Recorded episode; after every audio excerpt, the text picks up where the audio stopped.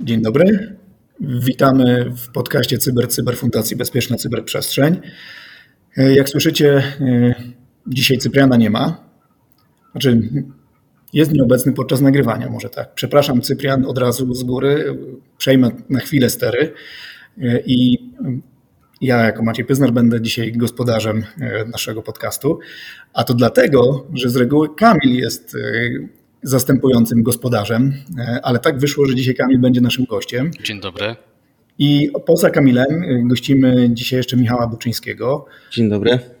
Michał na co dzień również pracuje w koncert, jest analitykiem zespołu CERT i Kamil z Michałem opowiedzą nam dzisiaj o systemach SIEM. A nasza rozmowa zapoczątkowała się tym, że Michał i Kamil mieli prezentację na konferencji Security Case Study organizowaną właśnie przez Fundację Bezpieczna Cyberprzestrzeń, która dotyczyła SIEMów i właśnie o tych SIEMach opowiadali, czy to rozwiązanie jest przydatne, czy nie, na ile jest możliwe podejście bez systemu SIEM i ewentualnie jakimi wymaganiami powinniśmy się kierować, wybierając swój nowy SIEM. I o tym chcieliśmy dzisiaj porozmawiać, dlatego że ja osobiście, muszę to szczerze przyznać, jestem bardzo sceptyczny wychodzi na to, że jestem konserwatystą strasznym, co do rozwiązań i pomysłów typu Seamless SOC lub innych podejść, takich, które wykluczają to narzędzie, a właściwie nie tyle wykluczają, co uważają, że być może nie jest istotne w procesie budowy systemu cyberbezpieczeństwa. A ja uważam mimo wszystko, że jeżeli chcemy mieć monitoring chronionej infrastruktury, taki rzeczywisty monitoring, no to, to narzędzie klasy SIEM wydaje mi się po prostu niezbędne. No i chcielibyśmy o tym dzisiaj porozmawiać. No zacznę od ogólnego pytania, a później przejdziemy do, do pytań szczegółowych. To waszym zdaniem, jak to jest w końcu? Ten SIEM jest potrzebny w budowie systemu cyberbezpieczeństwa organizacji, czy nie? To może ja zacznę. Wiecie co, to oczywiście będzie zależeć od danej organizacji i jej potrzeb, stopnia skomplikowania infrastruktury, w ogóle wielkości przedsiębiorstwa czy tam organizacji. Natomiast jeżeli myślimy chyba o dużej organizacji, która no, na wskroś chce monitorować cyberbezpieczeństwo i ma różne systemy, to znaczy to środowisko nie jest już mocno hermetyczne, to wydaje się, że tak, że, że, że SIEM jako no, taki powiedzmy hub logów z różnych urządzeń, z systemów, kont, odpowiednio zoptymalizowane, skorelowane, to jest to miejsce, gdzie można to cyberbezpieczeństwo monitorować i rozpoczynać reakcje.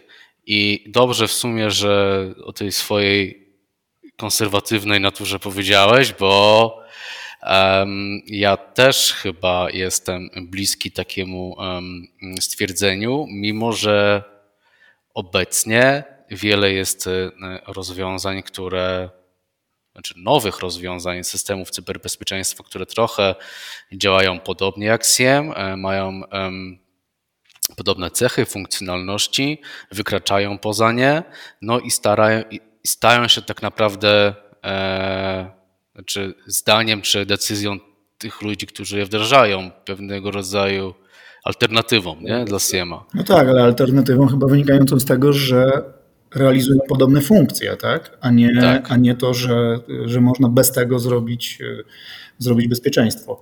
Tak, tak. No i tutaj tak, żeby nadać może tła większego, może Michał ma inne zdanie. Zaraz Michała zapytamy, tylko ja jeszcze chciałem powiedzieć, że dlaczego mówię o tym, bo o tych systemach, tak? Tutaj na przykład XDR, tak, czy EDR, czy NDR, one wszystkie się kręcą wokół jakby podobnego założenia, natomiast są inne, no i w niektórych aspektach nie potrafią zrobić tego, co SIEM i odwrotnie, nie? Więc właśnie Wydaje się, że z tych wszystkich narzędzi SIEM będzie najbardziej takim ja bym powiedział, uniwersalny do monitorowania, tak? I ja uważam, że to jest, żeby się dowiedzieć właśnie o zdarzeniu, incydencie, to to jest najważniejsze, żeby go po prostu wdrożyć. Okej, okay. pewnie o tych systemach to jeszcze porozmawiamy, no bo ja to widzę tak, że no, NDR na przykład albo EDR, no, działają w pewnym określonym obszarze naszej infrastruktury. Tak? Mamy EDR-y, które działają na końcówkach, NDR-y działają na sieci, tak? no to gdzieś, przynajmniej w moim rozumieniu tego, musimy to korelować, bo myślę o takiej funkcjonalności no, zwykłej obsługi. Tak? No, trudno obserwować 10 dashboardów systemów po to, żeby, żeby poradzić sobie z czymś, co nazywamy zarządzaniem incydentem. Tak, to o czym Kamil nie wspomniał, no to jest generalnie e, centralizacja tych danych i jakby umiejscowienie wszystkiego w jednym miejscu, co pozwala nam na płynne, swobodne monitorowanie jednego systemu, a nie jakby skakanie po różnych. Oczywiście format Seamless SOC też musi gdzieś się centralizować i to jest y, podstawowe pytanie w tym kryterium, gdzie byśmy chcieli to wtedy zrobić. Czy to miałby być Service Desk, czy inny system, który e, pozwoli operatorowi monitorować e, wszystkie alerty z różnych miejsc i obsługiwać je bezpośrednio tam. A mając SIEMA, e, możemy sobie to centralizować w jednym miejscu, plus monitorujemy de facto alerty bazujące na logach, a nie systemy alertujące. I tu jest też pytanie, w jaki sposób możemy sobie alertować chociażby logi Windowsowe. Jeśli takiego SIEMA nie mamy, musimy, musimy znaleźć sposób, system, który nam również te alerty, alerty wygeneruje. Tak, no i jakby tutaj silną stroną SIEMA w przeciwieństwie do tych systemów, które sobie wymieniliśmy i dlatego e, dobrze nie o tej centralizacji, dobrze, że to powiedziałeś, no bo to, to będzie przede wszystkim ta możliwość korelacji i elastyczność, jak w zakresie logowanych rzeczy, tak? No tak, ja na to patrzę z punktu widzenia chyba bardziej takiego procesowego w rozumieniu takim, że e, no, mam operatora, no i mogę mieć dużo systemów bezpieczeństwa, ale z punktu widzenia efektywnej obsługi zdarzeń czy potencjalnych alertów w tych, w tych systemach, no nie może po prostu i nie jest w stanie zarządzić nimi wszystkimi w rozumieniu takim, że jego percepcja nie pozwoli mu na to, żeby je e, analizować, korelować z innymi jeszcze systemami samodzielnie, tak? No bo to by się do tego sprowadzało, że jeżeli mam alert z końcówki, ale jednocześnie nie mam na przykład alertu z, z sieci, tak? No, no, no to, to powoduje u tego operatora no, dyskomfort to jest jedno, ale prawdopodobnie jakby lukę informacyjną, tak? Że on nie jest w stanie jednocześnie kilku zdarzeń skorelować, o ile one nie, nie zostaną zaalertowane, a taki CM, przynajmniej z mojego punktu widzenia, pozwalałby właśnie skorelować i myślę, że to jest chyba ta jakby zmiana, jeśli chodzi o CM, że po, pozwala korelować, korelować alerty z wielu różnych e, systemów, e, które i my budujemy te, e, te reguły, bo do tej pory chyba było tak, że, że w CM budowaliśmy reguły, które korelowały zdarzenia w jakimś obszarze sieci. Tak? No i teraz to się przeniosło chyba do tych systemów, czyli EDR też ma swoje własne albo reguły, tak? no albo, albo zaszyte reguły na przykład oparte o, o zachowania użytkownika, po to, żeby zaalertować coś, ale my teraz, znając jakby sekwencję zdarzeń czy scenariusze ataków, możemy skorelować jednocześnie to zdarzenie z końcówki z jakimś zdarzeniem y, w sieci, które na przykład normalnie nie wywołałoby alertu. Tak, tak to jest ta silna strona właśnie SIEMA, która cały czas jakby nie jest jeszcze tak rozwinięta na przykład w XDR-ach, które teoretycznie też zbierają e, logi no tylko zazwyczaj wokół, jakiegoś tam konkretnego um, środowiska, na przykład e, chmurowego. Nie? To też jest właśnie e, e, istotne. I dobrze właśnie, że o tym e, mówisz, bo ktoś mógłby, e, no, czy często takie, ja słyszę takie głosy podnoszone, że no ale po co na ten SIEM, skoro ja widzę, że tam jest malware, bo ten Eder mi to stwierdził, tak? No a to jest e, jeszcze za mało, by całą jakby, chciałem powiedzieć inwestygację, ale śledztwo, śledztwo um, um, zrobić. No i e, tam no nie będziesz miał tych, e, tych, tych logów e, sieciowych, możesz nie mieć wszystkich logów autentykacji. Um, nie wiem, jakich, jakich jeszcze. Tak, to zależy od przypadku. Tak, oczywiście. Należy pamiętać, że dwa pojedyncze zdarzenia, które same w sobie nie są krytyczne, jeśli wystąpią w krótkim oknie czasowym i dotycz, dotyczą tego samego zasobu w organizacji, już mogą być krytycznym zdarzeniem, więc wtedy korelacja dwóch niezależnych systemów i alertów składających się na całość budzi, generuje, generuje nam e, potencjalny incydent. Czyli ważny jest ten SIM, tak, generalnie. No finalnie ciężko uciec od niego jeszcze obecnie, tak uważam. No tak, no przede wszystkim w kontekście takim, jeśli myślimy o jakby pokryciu y, całej organizacji, tak? No bo możemy, nie wiem, pomyśleć o etapowym budowaniu bezpieczeństwa i na przykład, tak jak stwierdzamy, zresztą to, to jest nic nowego, że y, że najczęstszym wektorem initial access jest po prostu końcówka, tak? I ten użytkownik, więc dla nas podstawą blokowania tego będzie EDR lub y, XDR, jakkolwiek by go nie nazwać, czyli narzędzie, które działa na, na urządzeniach końcowych i, i, tam już blokuje, tak? No ale w sytuacji, kiedy coś już się przedrze przez tę blokadę, no to właściwie też pozostajemy ślepi bez, bez korelacji innych zdarzeń. No dobrze, to skoro uznaliśmy, że, że jednak jest ważny. Jak ktoś chce się pokłócić, to poprosimy o komentarz, to chętnie przedstawimy argumenty jeszcze więcej. Tak, to w ogóle być może nawet jesteśmy w stanie e, dogrywkę zrobić. Dogrywkę zrobić, tak, i, i chętnie to na ten temat porozmawiamy to, to może w takim układzie, bo wiem, że przygotowaliście również się na prezentację e, z, z tymi kluczowymi wymaganiami. To jakie te wymagania są w takim układzie, żeby ten SIEM robił to, co, co z naszego punktu widzenia widzimy e, jako konieczne, żeby robił? Tak. E, znaczy, generalnie to. My je przygotowaliśmy, natomiast e, e, w ogóle to chyba cyberbezpieczeństwa i podejściowego, e, procesowego podejścia do cyberbezpieczeństwa nie byłoby, gdyby nie takie rzeczy, instytuty jak, jak SANS, NISA i tak dalej, bo tak naprawdę to ten, ten podział, o którym zaraz powiem, gdzieś tam ma swoje źródło w pewnym opracowaniu SANS Institute. To tak tylko dla um, Taki przypis, tak? No tak, ale chyba nie ma nic w tym złego, żeby korzystać z, z dobrych i uznanych źródeł, tym bardziej aktualizowanych o, nie, o, o, wiedzę, która, która jest na świecie. Tak? No to nie jest tak, że, że wymyśliliśmy nagle Messiem i, i te kluczowe wymagania dla niego. Oczywiście, tak tylko e, żeby tłumaczę, żeby ewentualnie tam sobie sięgnąć, bo e, no to opracowania są jednak bardzo wartościowe. E, więc z, tak Kamil, zgrubnie... to będzie jakieś źródło, które możemy pod podcast tak. podłączyć, w sensie takim, żeby dać link do tego źródła? E, jak najbardziej. Super. Tak, tak. E, nie będzie to co prawda czat GPT, chociaż e, no, Mówisz, jakbyś żałował, że to nie będzie czat GPT. No tak, w sumie to, to trochę inaczej miałem to sformułować, tę, tę, tę uwagę. Czat GPT, takich wam, jak to źródło, które chcę przedstawić, w takim jakby takiego zestawienia wam nie poda, jak sobie wpiszecie to, tak tylko, bo już testowałem to oczywiście. E, właściwości produktu, właściwości operacyjno-utrzymaniowe i właściwości biznesowe. Takie są trzy, w zasadzie podział, taki podział na takie trzy rzeczy. Tak? A, to są takie obszary tak, tych wymagań, które...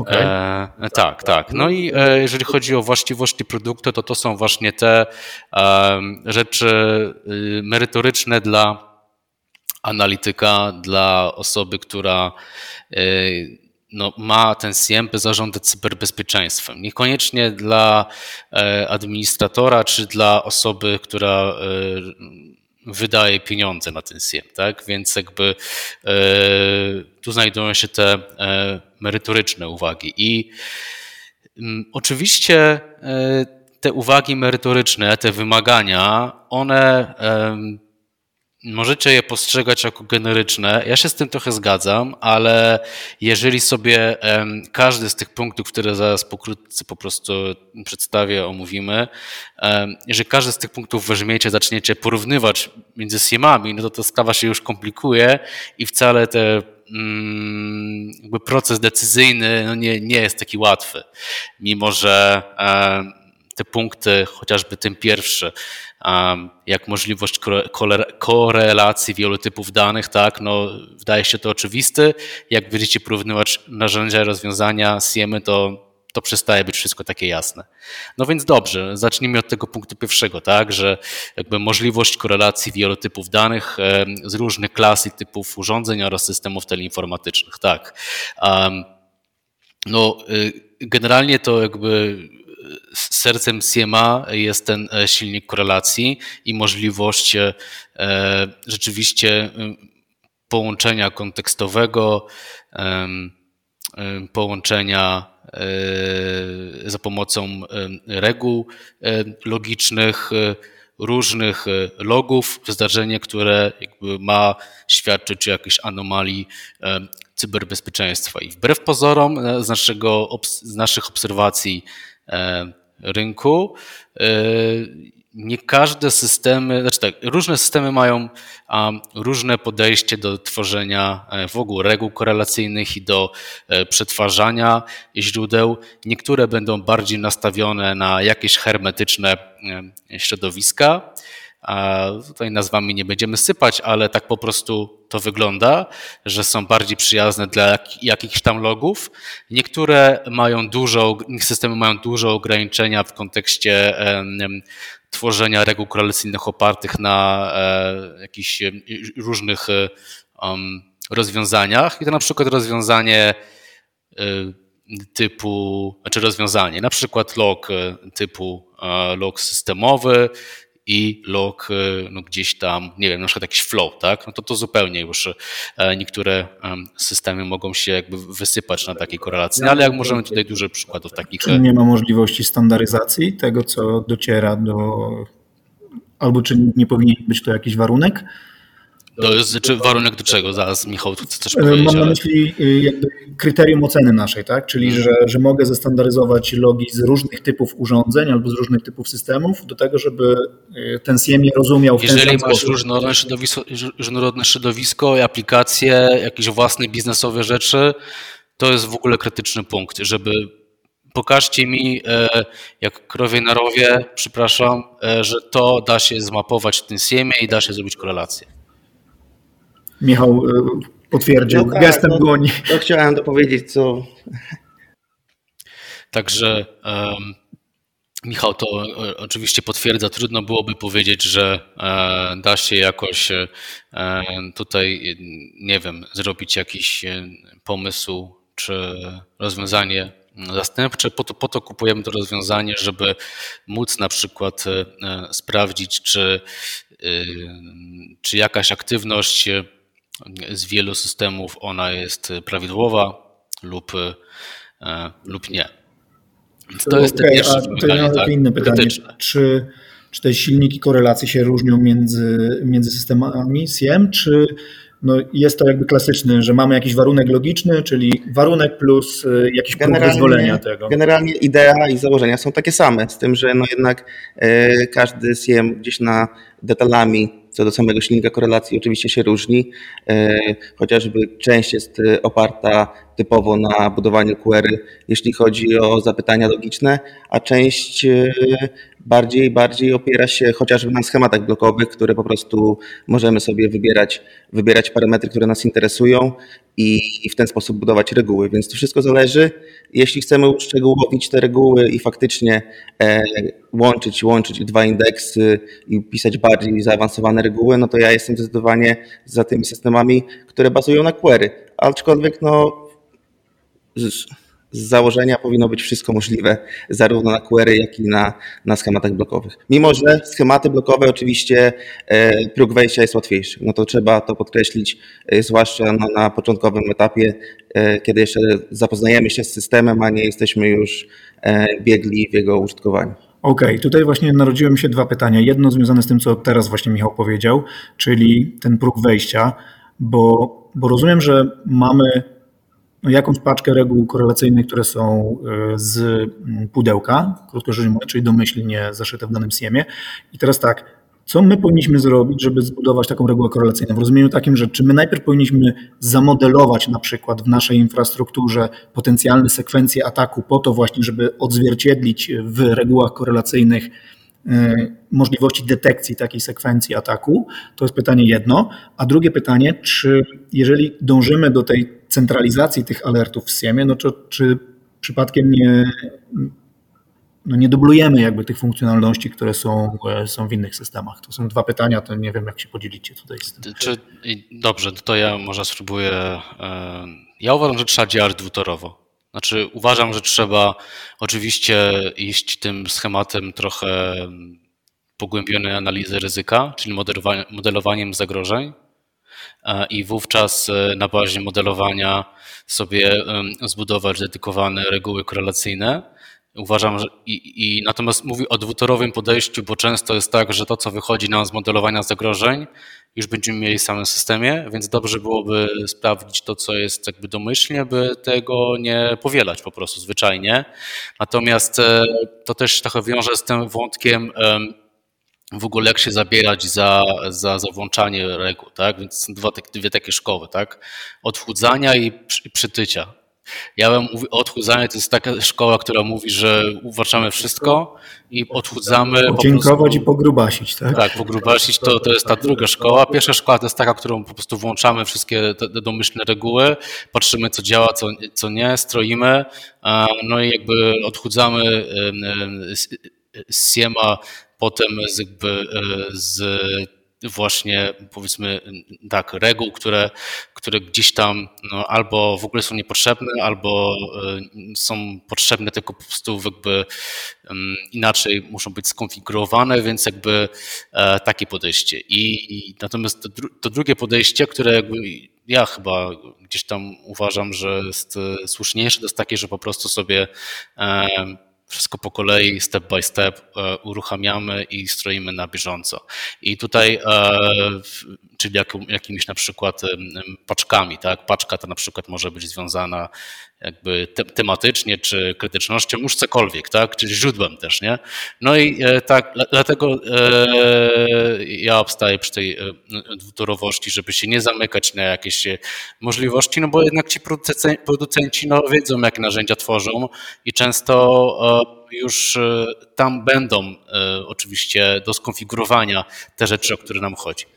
Tak, no z tym, że generalnie obie taktyki no, sprowadzają się na końcu do tego samego, czyli włączenie reguły ogólnej i wyprofilowanie jej do takiej postaci, która nam zwróci realne wyniki.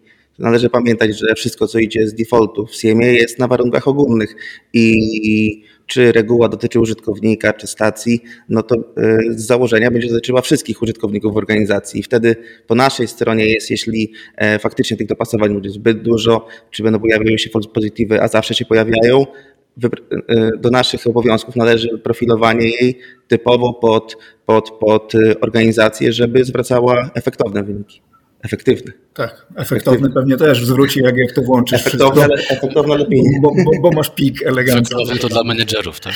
Tak, zdecydowanie. E, dobrze, ale co z tym pytaniem dotyczącym e, dublowania funkcjonalności systemów? Czy tutaj nie. nie Należy porównać. Jeśli mamy coś z defaultu, a jednocześnie możemy sobie alertować gdzie indziej, e, no to musimy porównać, co da nam lepszy wynik. Tak? Jeśli, jeśli nie musimy ściągać alertów gdzieś indziej, bo i tak dostarczamy logi do CMA i to nam wystarcza, no to po co kombinować? Ale jeśli, jeśli gdzieś część, jeden alert będzie bardziej wzbogacony o informacje lub obsługa będzie prostsza, musimy wykonywać mniej aktywności analitycznych, no to należy tym kryterium decydować się przy wyborze. Okej, okay, czyli przeskoczyć na ten system, który tak. oferuje nam lepsze Bo to de facto przyspieszy nam obsługę, a być może nawet pozwoli jej uniknąć, bo ocena zdarzenia już będzie, będzie, będzie wykonana.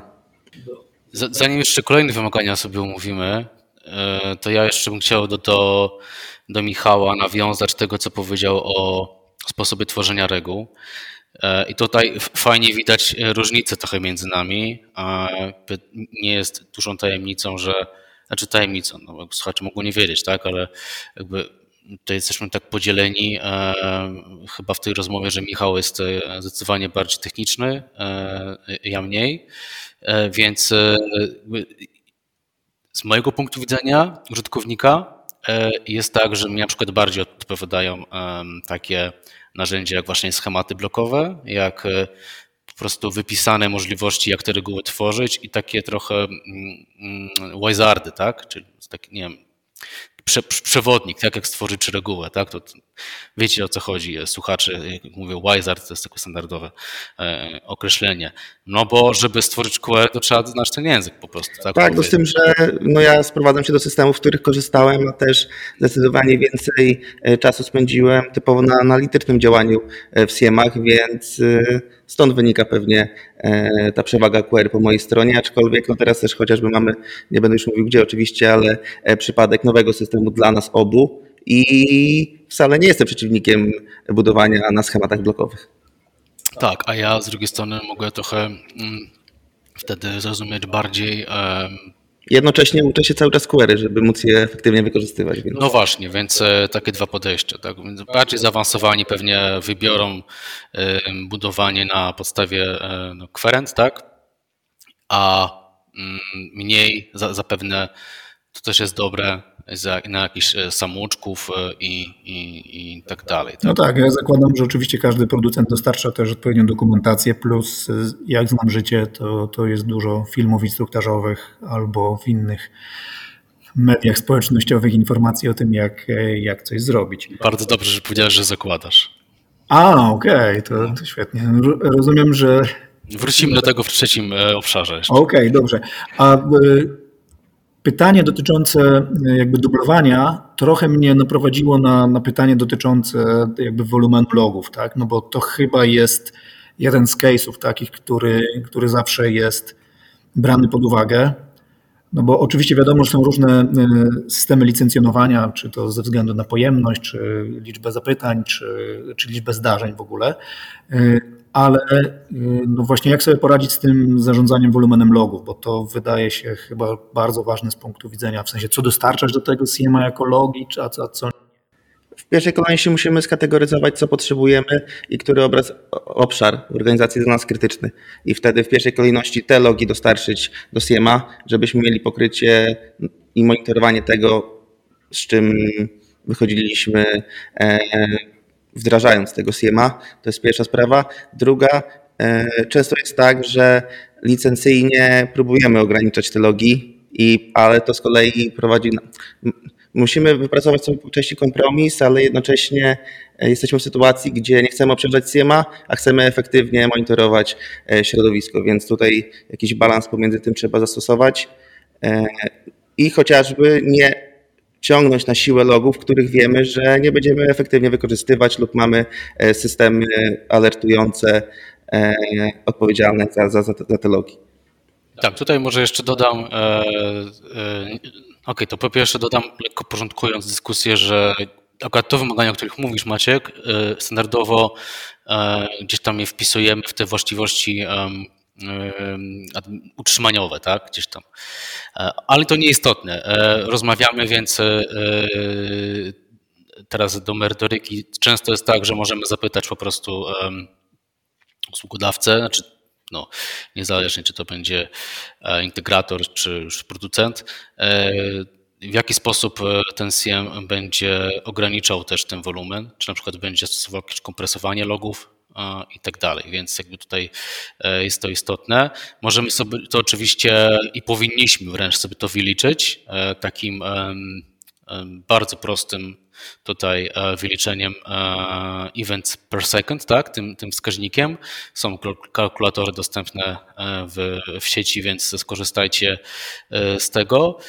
Y, nawet takie, które gdzieś tam w przybliżeniu określają, ile dany log może ważyć, tak? Y, więc to gdzieś tam mm, można z tego skorzystać. No tak, żeby później nie utopić w kosztach, które przy jeszcze złym dobraniu na przykład licencji pod nasz produkt, to w ogóle no, ta nasza przygoda ze Siemens się szybciej zakończy niż się zacznie. Tak? Okej, okay, ale to znowu brzmi tak, że e, Michał mówi, to zależy, i brzmi jak dużo pracy. Plus y, to chyba nas znowu prowadzi do tego, co sam powiedziałeś, czyli tej pogłębionej analizy ryzyka, czyli coś w rodzaju modelowania zagrożeń. Bo rozumiem, że my byśmy chcieli w tym CM mieć tylko logi, które pozwolą na detekcję konkretnych albo technik, albo zdarzeń, które są y, jakby wskaźnikami tego, że, że mamy jakiś potencjalny incydent, plus jeżeli już nawet jakieś zdarzenie czy urządzenie nam loguje, no to znów ograniczyć jakby ten log tylko do tych informacji, które są potrzebne do tego, tak? Bo rozumiem, że jakiś,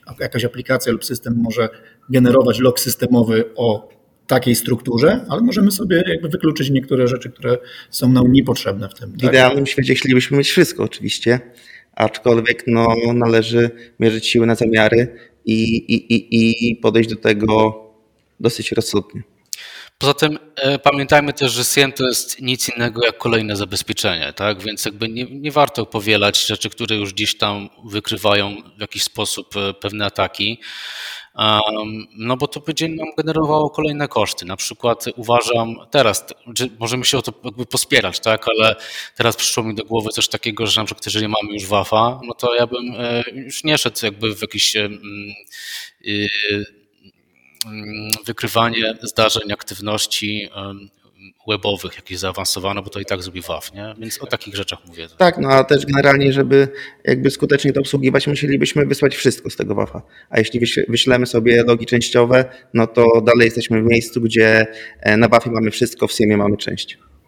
Okej, okay, no czyli de facto można wysunąć taki wniosek, że SIEM teoretycznie mógłby zastąpić wszystkie pozostałe systemy, pod warunkiem, że pchniemy w cudzysłowie oczywiście do niego wszystkie logi, które są potrzebne do tego, żeby wykryć i skorelować zdarzenia w naszej, w naszej sieci, więc być może lepiej to zrobią te urządzenia, które są tam, a, a w samym SIEMie już dokonać tylko i wyłącznie centralizacji alertów, plus ewentualnie bardziej zaawansowanej korelacji zdarzeń no tak. pomiędzy tymi, tymi Możesz zrobić e, WAFA ze SIEMA, tak, jeżeli chcesz, no ale po co? No tak, no właśnie do tego zmierzam, skoro jest dedykowane jakby narzędzie e, do tego, no bo wiadomo, że oczywiście z aplikacji mogę e, Czy antywirusa, tak? Tak, no, dokładnie, mogę, mogę zbierać. To klasyczny nasz przykład e, z Sysmonem i końcówkami, czyli proces creation na, na, na końcówkach akurat Windowsowych, tak? Więc lepiej mieć EDR, który jeszcze połączy z kilkoma innymi zdarzeniami, plus ma być może funkcjonalność analizy zachowania użytkownika, niż, niż pchać te logi do CMA i tam pisać e, regułę korelacyjną, która to, e, która to będzie tak samo Tak, no w kontekście też EDR-a, no EDR ma e, możliwości reagowania na incydenty po części, a w CMie posiadamy tylko informacje o incydencie, więc finalnie jeśli byśmy chcieli zareagować, zablokować stację, cokolwiek, e, pójść o krok dalej niż sama analiza, no to należy pamiętać, że z pozycji CMA tego nie wykonamy. Tak, to jest w sumie słuszna uwaga, bo, bo ja ciągle jak zapominam, że to jest narzędzie do jakby gromadzenia, kolekcjonowania logów i ich analizy, tak, i, za, i zarządzania tym, a nie, nie reagowania jako takiego, tak, więc rzeczywiście pod tym względem to, to tych funkcjonalności ten CM póki co chyba nie będzie miał i być może przeniesienie przynajmniej części analityki do tych urządzeń jest... Nie wydaje się, żeby miał, bo no, żeby, żeby, żeby zablokować, no, wprowadzić jakąkolwiek reakcję w organizacji, no to musi być dedykowany system od konkretnej rzeczy, a CM po części jest e, system od, systemem może być od wszystkiego, więc e, średnio widzę sytuację, gdzie, gdzie, gdzie takie możliwości miałyby być udostępnione. Okej, okay, fajnie. A czy takie CMy mm, mają lub powinny Waszym zdaniem mieć funkcjonalność e, inwentaryzowania zasobów? Zdecydowanie. Tak, to jest to kolejne wymaganie, które gdzieś tam sobie stwierdziliśmy, żeby po prostu nie robić tego um, ręcznie, i y, tracić kolejne e, cenne e, godziny na ukontekstowienie tutaj naszego środowiska SIEM-owego i, i, no musimy mieć jak najwięcej informacji już od razu, tak, e, więc są mechanizmy w SIEM-ach, które to um, wykonują za nas i trzeba to po prostu zapytać dostawcy, tak, czy w jaki sposób te inwentaryzacja zasobów, odkrywanie, tak, ten discovery cały się odbywa. Tak, no to pozwala spełnić warunki, no, do, do, których e, ten CM został stworzony, czyli posiadanie w jednym miejscu e, wszystkich informacji, które potrzebne są nam z punktu widzenia analitycznego. Czyli, czyli nie musimy skakać sobie po systemach, żeby ustalić, kim jest dany użytkownik, tylko jeśli CM jest w stanie sobie zebrać te informacje i je nam udostępnić, no to mamy znów prostszą, prostszą analizę. Więc z punktu widzenia e, analitycznego to jest zdecydowanie ważna funkcjonalność. No okay. najlepiej, jeżeli to mamy od razu przedstawione w jakiejś sensownej formie, nawet Okej, okay, załóżmy, że graficznej, tak? Chodzi o to, żeby po prostu nie sięgać do, do surowego logu, tak? I się nie wgapiać, to bez sensu. Jeśli mamy możliwość e, zweryfikowania w SIEM-ie, powiedzmy, kim jest ten użytkownik, z jakiej lokalizacji, jakie ma uprawnienia, no to wtedy automatycznie jesteśmy krok do przodu. Po prostu nie musimy, nie musimy tego weryfikować e, poza SIEM. Okej, okay, a czy jest możliwość dostarczenia tej informacji z innych systemów? Nie wiem, jakiś wykonaliśmy inwentaryzację, ona jest w jakiejś innej formie. Nawet nie, no podejrzewam, że akurat Excelowy arkusz to nie będzie naj, najbardziej zjadliwa forma dla, dla SIEMA, ale być może są inne systemy, które oferują to w innym formacie Ja się spotykałem w, w, spotykałem się z integracjami na przykład z rozwiązaniami asset management i, um, i podobnymi, tak? No to, to, jest jakby kolejny, wiecie, kolejny krok, jakiś kolejny mini projekt, no bo takie integracje no nie są proste, tak? Dwóch e, różnych zazwyczaj narzędzi, tak? Z jakimiś, które różne, różnie działają, są różnie napisane i tak dalej. I rzadko się zdarza, żeby jeden dostawca e, dostarczał oba rozwiązania, tak? Że jednak mało jest CM-ów e, od, od dostawców, generalnie tak, które jakby no też oprócz tego udostępniają, sprzedają inne oprogramowania IT-sekowe. Rozumiem, czyli de facto im więcej natywnych y, jakby integracji z rozwiązaniami różnymi, tym w sumie dla takiego CMA lepiej, tak? No tak, tylko że to się nie zdarza często, bo no, tak, trzeba byłoby myśleć. I sami teraz zdaje się mamy przykład, że natywnie jest, ale nie działa, tak? O, I, tak. To, I to jest e, następna praca do wykonania. Dobrze. Następną rzeczą, która wydaje mi się oczywista, ale może potwierdźcie, czy, czy tak rzeczywiście jest. No, jak, jako koncert też dostarczamy CTI, tak? No i wydaje się, że chyba jakby wzbogacenie danych w SIEM-ie o to CTI wydaje się być e, no, jakby naturalne, tak? Ale czy, czy na ile to jest krytyczne z waszego punktu widzenia? No jest krytyczne z tego, z tego powodu, że jeśli możemy utrzymywać dynamiczne listy wskaźników i, i, i zasobów, no to jesteśmy w stanie reagować na bieżące zagrożenia. Jeśli mamy statyczne listy, które powiedzmy, czy to hasze plików, czy adresów IP, no, wszystkich, wszystkich do, dowolnie, no to jeśli mamy statyczne, no to należy pamiętać, że e, nie zawsze coś, co było zagrożeniem tydzień temu, jest e, w danym momencie zagrożeniem. I, i, i no, pozwala nam generalnie reagować na bieżąco. Okej, okay, ale to jest takie, mm, jakby to dobrze powiedzieć, bo chodzi mi o to, że nie wiem, dostaję jakiś IOC i ja w tym CM-ie no, zapewne jestem w stanie zrobić automatyzację, która te logi, które do tej pory miałem, przeszuka po, po tym IOC, którego wczoraj nie było, a dzisiaj już jest, tak?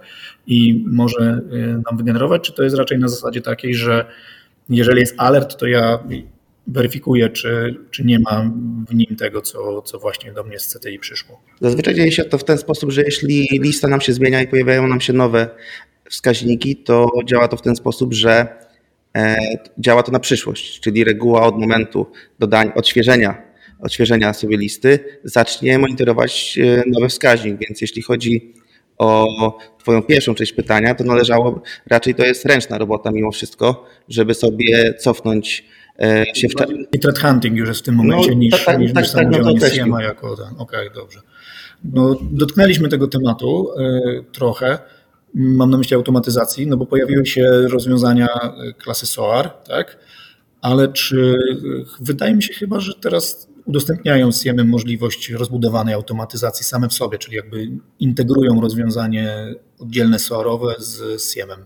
Mam no rację? To, czy... czy to jest różnie. Ja obserwuję trend jednak, który przesuwa e, zdolności, funkcjonalności e, automatyzujące ze SIEMA do SOARa więc e, znaczy cel tego jest taki, żeby po prostu mieć dwa systemy bądź system z nakładką SAR-ową, która jest płatna. Tak? E, I... No ale to chyba jest e, raczej oczekiwanie dostawcy, tak, żeby mieć dodatkową nakładkę, bo chyba tak, nic nie, stoi na przeszkodzie. To jest nasze oczekiwanie, tak, no, oczywiście.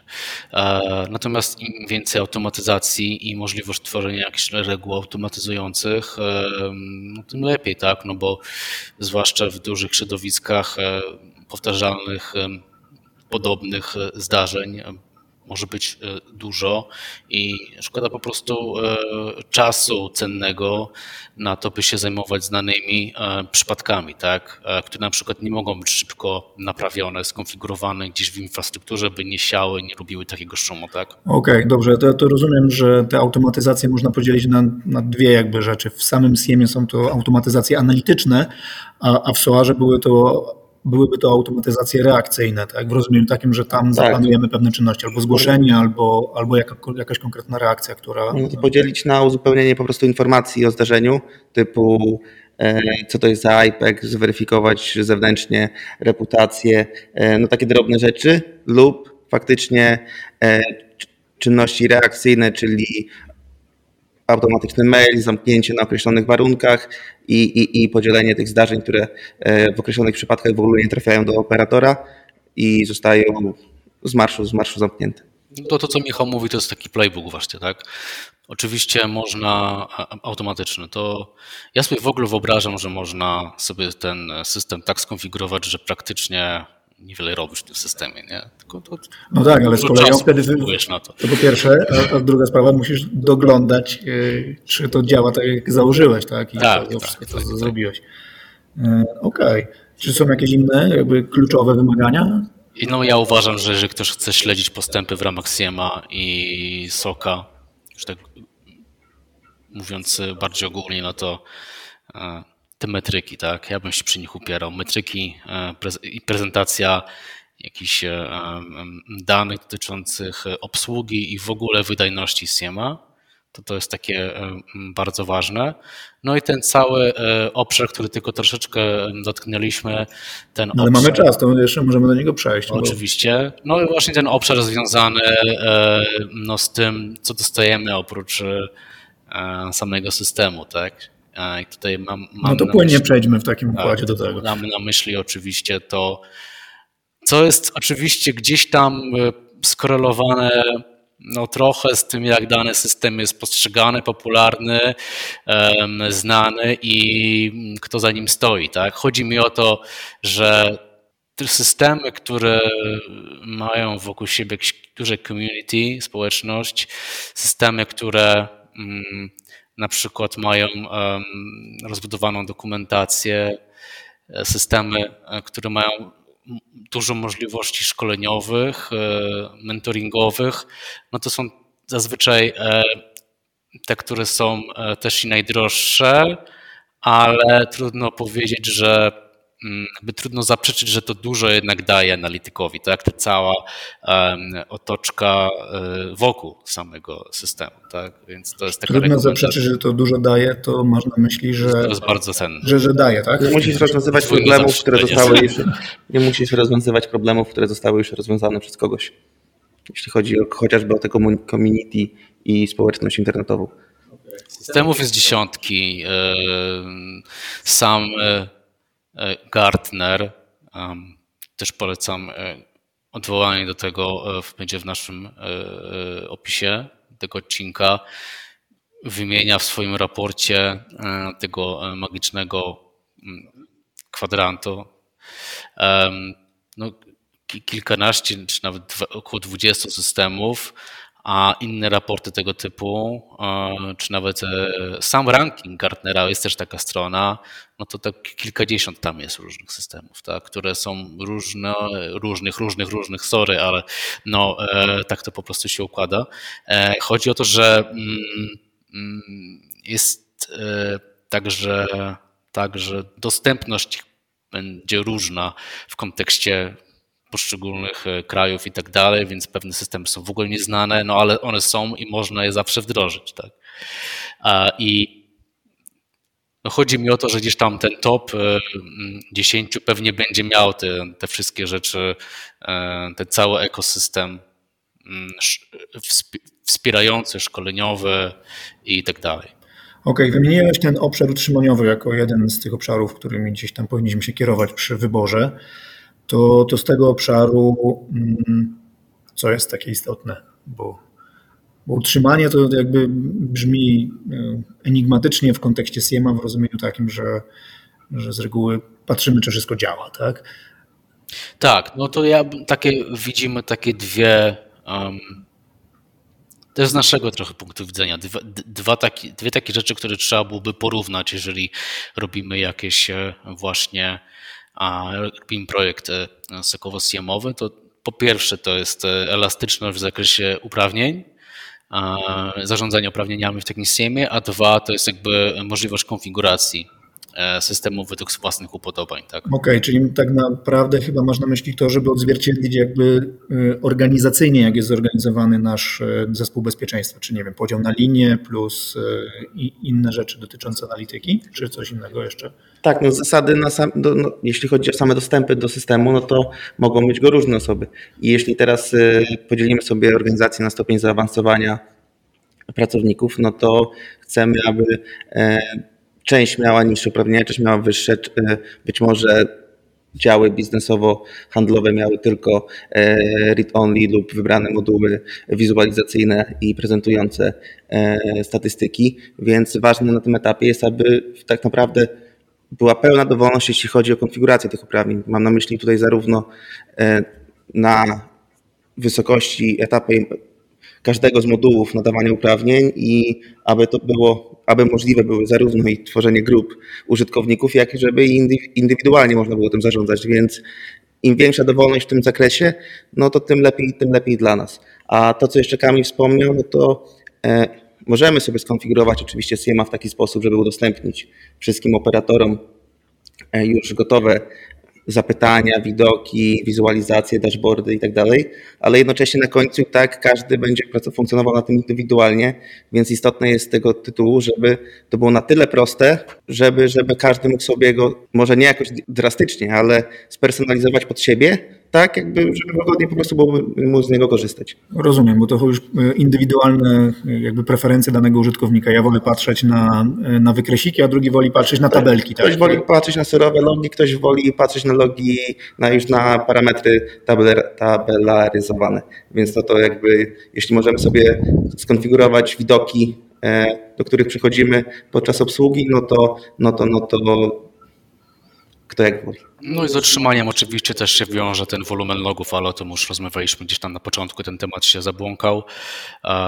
Zawsze trzeba to sprawdzić e, wcześniej, tu jest znowu wracam do tych HPS-ów i tak dalej, tak, do tego, co trzeba logować w zasadzie, tak żeby się nie przejechać się mm, potem. Okej, okay, dotknęliśmy już tego, ale właściwie chyba został nam ostatni obszar, żeby nie, no, nie, nie czynić tego odcinka nie wiadomo jak długim, e, czyli właściwości biznesowe. Tak. Nie, nie, da, nie da się ukryć, że, że rozwiązania SIEM-owe kosztują i teraz jeżeli z tego, co na razie powiedzieliście, wynika, jeżeli nie przeprowadzimy tej analizy pogłębionej ryzyka, czyli na przykład wcześniejszego modelowania zagrożeń i chociaż szacunkowej e, ilości logów, które będą w, w tym SIEM-ie przetwarzane, no to może się okazać, że, że to będzie dla nas rozwiązanie drogie, albo na przykład nie są nam potrzebne niektóre funkcjonalności, które również są, e, są dodatkowo płatne. Y, z magicznym AI, y, jakby włączając w to, to ten termin. Tak, to jest oczywiście e, słuszna uwaga. Do, tych, e, do tej uwagi jeszcze w kontekście kosztów e, i biznesu trzeba dodać jakby dwa wymagania, które powinny być rozważone przy porównaniu systemów i dostawców. No to jest wdrożenie systemu SIEM czy jak ma być wdrożony, czy chmurowo, hybrydowo? No właśnie, to w sumie nie, nie zadałem tego pytania, ale ono się często pojawia jakby w naszej pracy. Czy lepiej wdrożyć e, on-premise, czy, czy lepiej skorzystać z rozwiązania chmurowego? I czy tutaj są jakieś e, ewidentne przewagi jednego z tych podejść? Standardowo e, z moich obserwacji wynika, że oczywiście im więcej systemów on-premisowych, serwerów, to będzie drożej. E, natomiast chmurowe, nad chmurowym też trzeba panować, tak? W kontekście po prostu. E, znaczy, no, e, panować w kontekście prywatności na przykład, tak? To są takie już rozważania bardziej compliance'owo, o charakterze compliance'owym, czy w ogóle możemy coś takiego zrobić w naszej organizacji. To wpłynie na koszty, ale też będzie miało później przełożenie na to, jak system po prostu jak bardzo jest wydajny, tak? No bo wiadomo, że też on-premise się tym będzie charakteryzował, że więcej po naszej stronie jest tego utrzymania, tak? Tutaj i konfiguracji, i takiej administracyjnej roboty typowej. Okej, okay, a ja chciałbym zapytać y, jakby z tej strony operacyjno-utrzymaniowej, czy wrócić trochę do tamtego obszaru, bo czy obserwujecie albo czy jesteście w stanie odpowiedzieć na pytanie, no powiedzmy, że mam więcej rozwiązań on-premisowych u siebie, czy w związku z tym to preferuję również SIEM on-prem, czy, czy możemy zastosować jakiś inny mechanizm, nie wiem, na przykład kolekcjonować wszystkie logi z tych systemów on-premisowych w jakimś log kolektorze i, i później transferować je do SIEMa, jeżeli tak chcemy, no albo żeby ten SIEM przeprowadzał operacje na, na tych logach, które są z, zgromadzone w jednym miejscu i, i, i, tam jakby kolekcjonowane, plus pewnie w jakiś sposób ustandaryzowane, tudzież normalizowane. Tak? Mnie się wydaje, że ta odpowiedź jest tak bardzo zależna od infrastruktury, od biznesu, od w ogóle tego, jak mamy wszystko skonfigurowane wokół SIEMA, że nie ma takiej prostej, nie wiem, takich prostych zależności. Ona też będzie też powiązana zawsze z kosztami i w różnych przypadkach będzie to inaczej wyglądać, tak? Więc e, dokładnie trzeba sobie to za każdym razem rozpisać. E, intuicja, doświadczenie podpowiada, że jeżeli oczywiście mamy, przechodzimy w cyfryzację e, pełną, czyli do chmury, to raczej będziemy chcieli pójść też w chmurowego SIEMA, tak? Ale to może być zupełnie odwrotna decyzja, na przykład wynika z jakichś tam naszych ograniczeń. Albo przepisów, tak? I przepisów. Hmm. Tak, no wyobrażam sobie na przykład, że jeżeli jakaś organizacja e, ma generalnie mm, kłopot z mm, udostępnianiem swoich usług w internecie, no to będzie się też wstrzymywała e, przed e, mm, cloud computingiem. Okej, okay, no rozumiem, że każdy z tych rozwiązań ma swoje plusy i minusy, jak zawsze. No i teraz tylko nie ma po prostego rozumieniu takim, że zaznaczę tick i, i, to znaczy, że ten jest lepszy, a tamten gorszy SIEM. Tak? No to raczej kwestia tego pewnie, jak się będzie integrował z tymi rozwiązaniami chmurowymi albo e, z naszymi, które mamy e, on-premise. Druga biznesowa, kończąc już e, ten obszar, jakby zależność to jest właśnie te licencjonowanie. Jeżeli e, licencjonowanie musi też wynikać ze specyfiki i charakterystyki naszej organizacji naszego bezpieczeństwa, gdyż e, no, ogólnie teraz jest tak, że producenci, dostawcy naprawdę oferują wiele opcji licencjonowania. I e, tak, żeby po prostu każdemu móc sprzedać ten system. Natomiast oczywiście, jeżeli mamy na przykład takie podejście, że e, mamy przewidywalną ilość, e, przewidywalny wolumen logów, no to możemy pomyśleć o tym, by właśnie to był nasz model licencjonowania. Jeżeli na przykład e, mamy znowu podobną ilość, jakby zarządzalną ilość użytkowników, bo takie też są modele, na bazie jakichś tam e, kont, tak? Ilości kont, liczby kont, przepraszam, no to, to też jakby jest do rozważenia.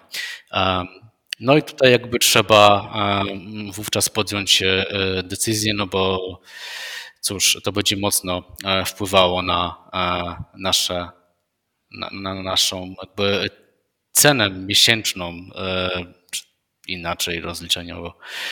No tak, rozumiem, że największy problem polega na tym, że my często nie wiemy, ile po prostu generujemy EPS-ów albo ile generujemy logów. Często przed wdrożeniem CMA nie logowaliśmy z jakichś urządzeń e, zdarzeń, co, co oznacza, że po prostu nie wiemy, ile tego, tego tam będzie. Tak, więc albo będziemy to robić w oparciu właśnie o wolumen, e, wolumen logów, albo w, w oparciu o EPS-y, albo ilość użytkowników, no albo jakiś taki model ryczałt. Jak ktoś jest bogaty, to taki model ryczałtowy sobie weźmie. Ile przetworzymy, tyle zapłacimy, tak? Okej, okay, to w sumie fajne. No dobrze, Kluczowym wymaganiem widziałem też e, na Waszej prezentacji było to, żeby było, były szkolenia i, te, i to community, ale to już chyba trochę, trochę mówiliśmy. E, rozmawiamy już dość długo i żeby nie zanudzić wszystko, to wszystkich to zmierzając, jakby wiosłując do końca, to czy są jakieś inne wymagania, które uważacie, że, że są istotne i z punktu widzenia jakby organizacji powinny być wzięte pod uwagę, może nie jako jakby te krytyczne i kluczowe, czyli z największą wagą przy wyborze takiego CMA, ale które są przydatne. Tak? Support. Zdecydowanie support zarówno w kontekście utrzymaniowym, jak i rozwojowym, rozwojowym oprogramowania. Okej, okay, ten support powinien działać na zasadzie takiej, że telefon do przyjaciela 24 w kontekście, W kontekście awarii uważam, że tak. W kontekście koncepcyjnym, no to, no to wiadomo, w ramach możliwości oczywiście, ale jeśli, no to powinno działać w dwie strony, tak, że zarówno jeśli my przyjdziemy z czymś ciekawym lub z problemem, który też po części stwarza pomysł dla dostawcy, no to jakby aktywna komunikacja w dwie strony no, pomaga, pomaga wszystkim. Okej, okay. no to wydaje się być rzeczywiście e, ważne, bo rozumiem, że można myśleć nie tylko support z punktu widzenia dostawcy SIEMA, ale pewnie tego, kto jakby zaprojektuje to, w jaki sposób powinny być monitorowane zdarzenia, tak? No bo e, zakładać mogę oczywiście, że dostawca e, rozwiązania SIEM nie będzie w stanie dla nas opracować e, sekwencji ataku, które w naszej infrastrukturze mogą się zadziać i w związku z tym warto je wykrywać. Tak, tak tylko wyobrażam sobie sytuację, że chcąc odwzorować coś w naszej organizacji, stwarzamy sobie po części proces, e, na bazie którego e, dostawca może polepszyć jakość oprogramowania. Znaczy to też jest wszystko zależne, czym chcemy to udostępniać i tak dalej, ale w formie na bazie aktywnej odpowiedzi na zgłoszenie supportowe, no to dalej ta wiedza trafia do dostawcy. Potwierdzam. Okej. Okay. No dobrze, to co, zakończmy na dzisiaj. Jeżeli pojawią się jakieś pytania albo wątpliwości, albo e, jakby prośby o to, żeby coś rozwinąć, no to będziemy mogli zrobić e, dogrywkę. E, bardzo Wam dziękuję. Moimi gośćmi byli Michał Buczyński. Dziękuję również. I Kamil Gapiński. Dziękuję. Cyprian za błędy prowadzenia, przepraszam cię z góry, możesz mnie później e, zestrofować albo skorygować, co powinienem robić lepiej. E, dziękuję bardzo słuchaczom e, i zapraszamy do następnego odcinka, który będzie w określonym terminie, zgodnie z harmonogramem. Niebawem. Niebawem. Cześć. Dzięki, pozdrawiamy, cześć.